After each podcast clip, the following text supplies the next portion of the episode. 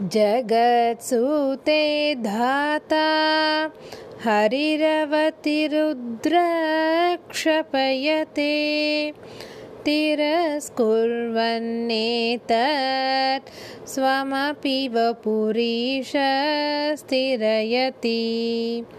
सदा पूर्वः सर्वं तदितमनुगृह्णाति च शिव तवाज्ञामालम्ब्य